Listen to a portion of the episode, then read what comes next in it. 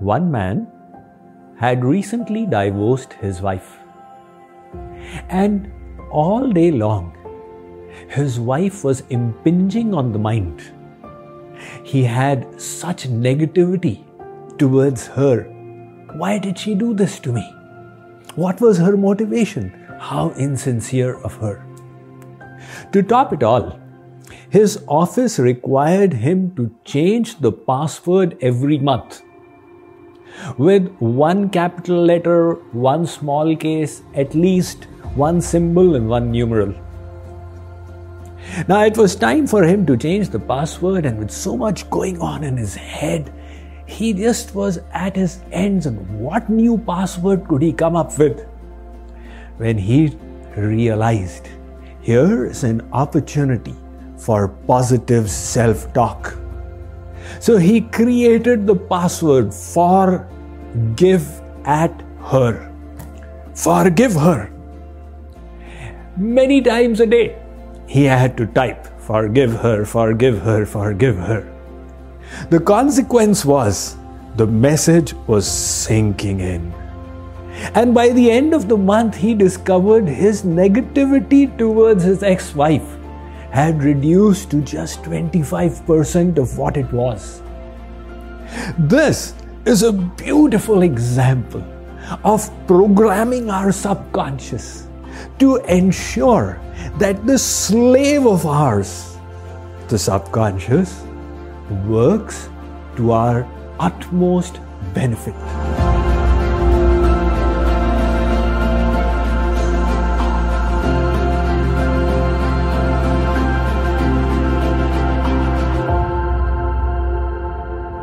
We discussed in the previous episode the importance of self talk.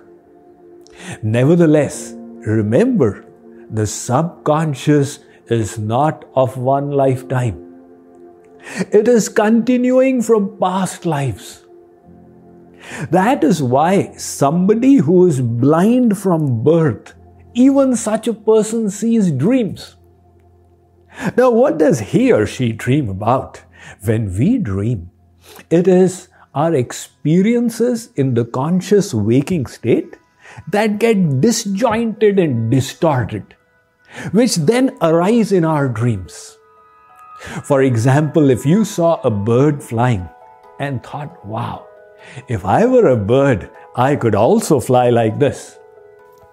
Now, in your dream, you did not become a bird you saw yourself flying in the human form. Your sankalpas of the waking state were distorted and united to create the dream. That is why, invariably, a dream is garbled imagery which is not of value.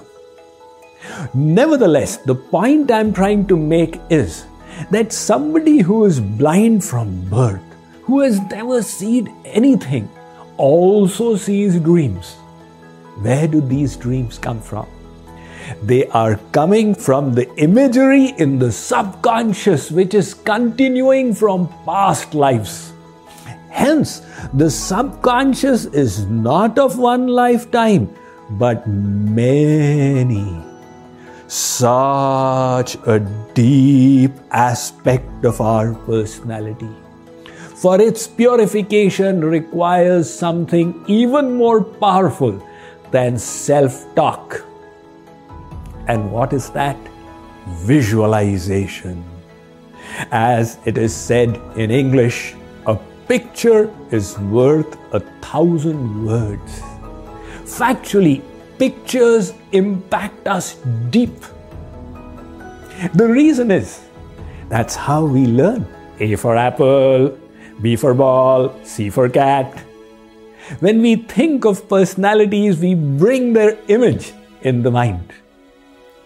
The significance of visualization was tested in the Michigan State University. Researchers conducted this test in the emergency ward on 200 patients. When the patients were discharged from the emergency ward, half of them were given written instructions and were also explained those instructions by the researchers. The second half were given written plus visual instructions and explained as well. After one month, the researchers rang up both the groups to find out what percentage of the instructions do they still remember. The results were astonishing. That group which had only received written instructions remembered only 6% of them. And the group that had received visual instructions remembered 43% of them. That is the power of imagery.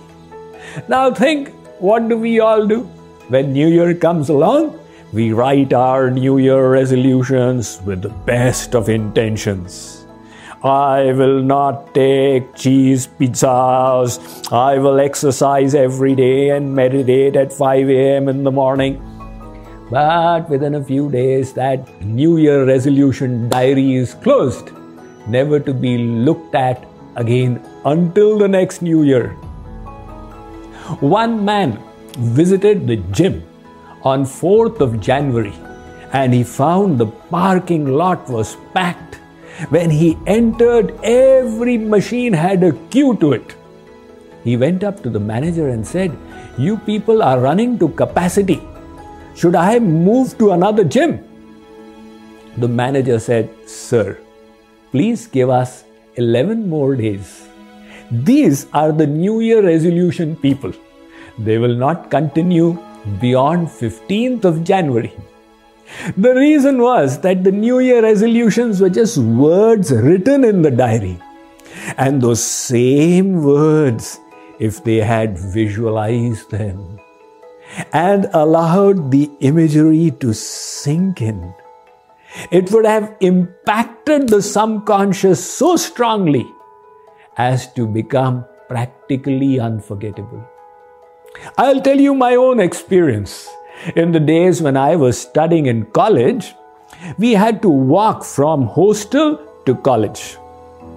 There was no email. We used to use what is today called snail mail. I was having this experience where I needed to post a letter and I put it in my pocket, but while speaking to my friends, I forgot to put it in the post box. And the same thing happened while returning. Now, when three days in a row I forgot to post it, being engaged in conversations with friends, I decided now I need to employ a more powerful technique. I visualized the letter, brought the image, made the image huge in my mind, made it more vivid and colorful and then saw myself dumping that huge letter in the post box. When I held that image in my head for 10 seconds, there was no question of forgetting on that day. Now, this power can be utilized to optimize the functioning of the physical, mental, emotional, intellectual, spiritual aspects of our personality. The power of visualization is used by sports personalities because there a fraction of a second can make the difference between a gold and a silver medal. John Murray, professor of sports psychology, he has coached many Olympic champions and he teaches tennis players that look, before you serve, you visualize for a few seconds where you wish the ball to fall. Now, when you hold that image to yourself and then serve, your subconscious will assist. Because in serving in tennis, you need to control so many processes the muscles and the bones, etc., that the conscious mind cannot do such a good job without the assistance of the subconscious. And when the image has been planted within, the subconscious will help the conscious and your accuracy will improve. So the fact is, visualization is a tremendous force. To help you understand such knowledge, which is otherwise so vast and esoteric, I have explained it simply in this recently published book, The Science of Mind Management, with the help of scriptural quotations, crystal clear logic, and real life examples. I am sure you will benefit from it. One scientist called Alan Richardson has done a survey where he divided weightlifters into three groups of 20 each. The first group was practicing every day. The second group was not practicing, only visualizing. And the third group was doing neither. After two weeks, he tested the enhancement in their abilities and discovered that while the third group had remained where they were, the second group had increased its abilities almost equal to the first group. Because in the process of visualization, they were firing the neurons in their mind and exerting their muscles as they would have actually done in physical exercise. So, this saying, a picture is worth a thousand words, is so true. Realizing its importance, Jagat Guru Sri Kripaluji Maharaj emphasized that in our devotion too, we should inculcate visualization. There's a beautiful story in this regard. When the Pandavas were in Vanvas, they knew that the battle of Mahabharat was imminent and they had begun practicing their austerities in preparation. Arjun used to engage in elaborate worship of Lord Shiv to get a boon from him. Bhimsen was apparently doing nothing. Arjun became proud. You know, I am such a great devotee. Lord Krishna thought, let me open his eyes. He said, Arjun, let's go to Kailash and meet Umapati Mahadev. All right, Maharaj. So Krishna and Parth, they both went to Kailash. There at the base of the mountain, they saw a Rudragan running with a huge cart full of flowers. He dumped it in one place, was running back and taking another cart full. A practical mountain of flowers had already been created. Arjun said, My lord, where are all these flowers coming from in Kailash? Lord Krishna said, I don't know, let's ask him. When questioned, the Rudragan said, You know, these flowers are being offered by Bhimsen. Arjun thought, I've never seen Bhimsen doing it. Krishna said, You know what? Bhimsen sits and does his puja in the mind. So Arjun realized Bhim is such a tremendous devotee.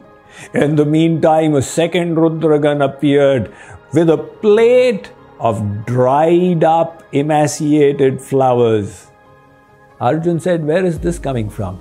Rudragan said, You know, there is a one conceited, egotistical devotee in Mrityulok called Arjun. This is from his puja. Arjun said to Sri Krishna Maharaj, I have learned my lesson. Let's go back. So the idea is in the spiritual realm, the intention is of paramount importance. When we sit and visualize the Lord, when we engage in Manasi Seva, serving Him in the mind, we are actually practicing devotion to Him and practicing the purification and enhancement of our intention. That is why Rupa Dhyan is the most powerful. Subsequent in this series, we will talk about meditation in detail. But for today, contemplate over how you can program your subconscious with positivity, with optimism, with hope, and with devotion. We shall continue this discussion on mind management in the next episode.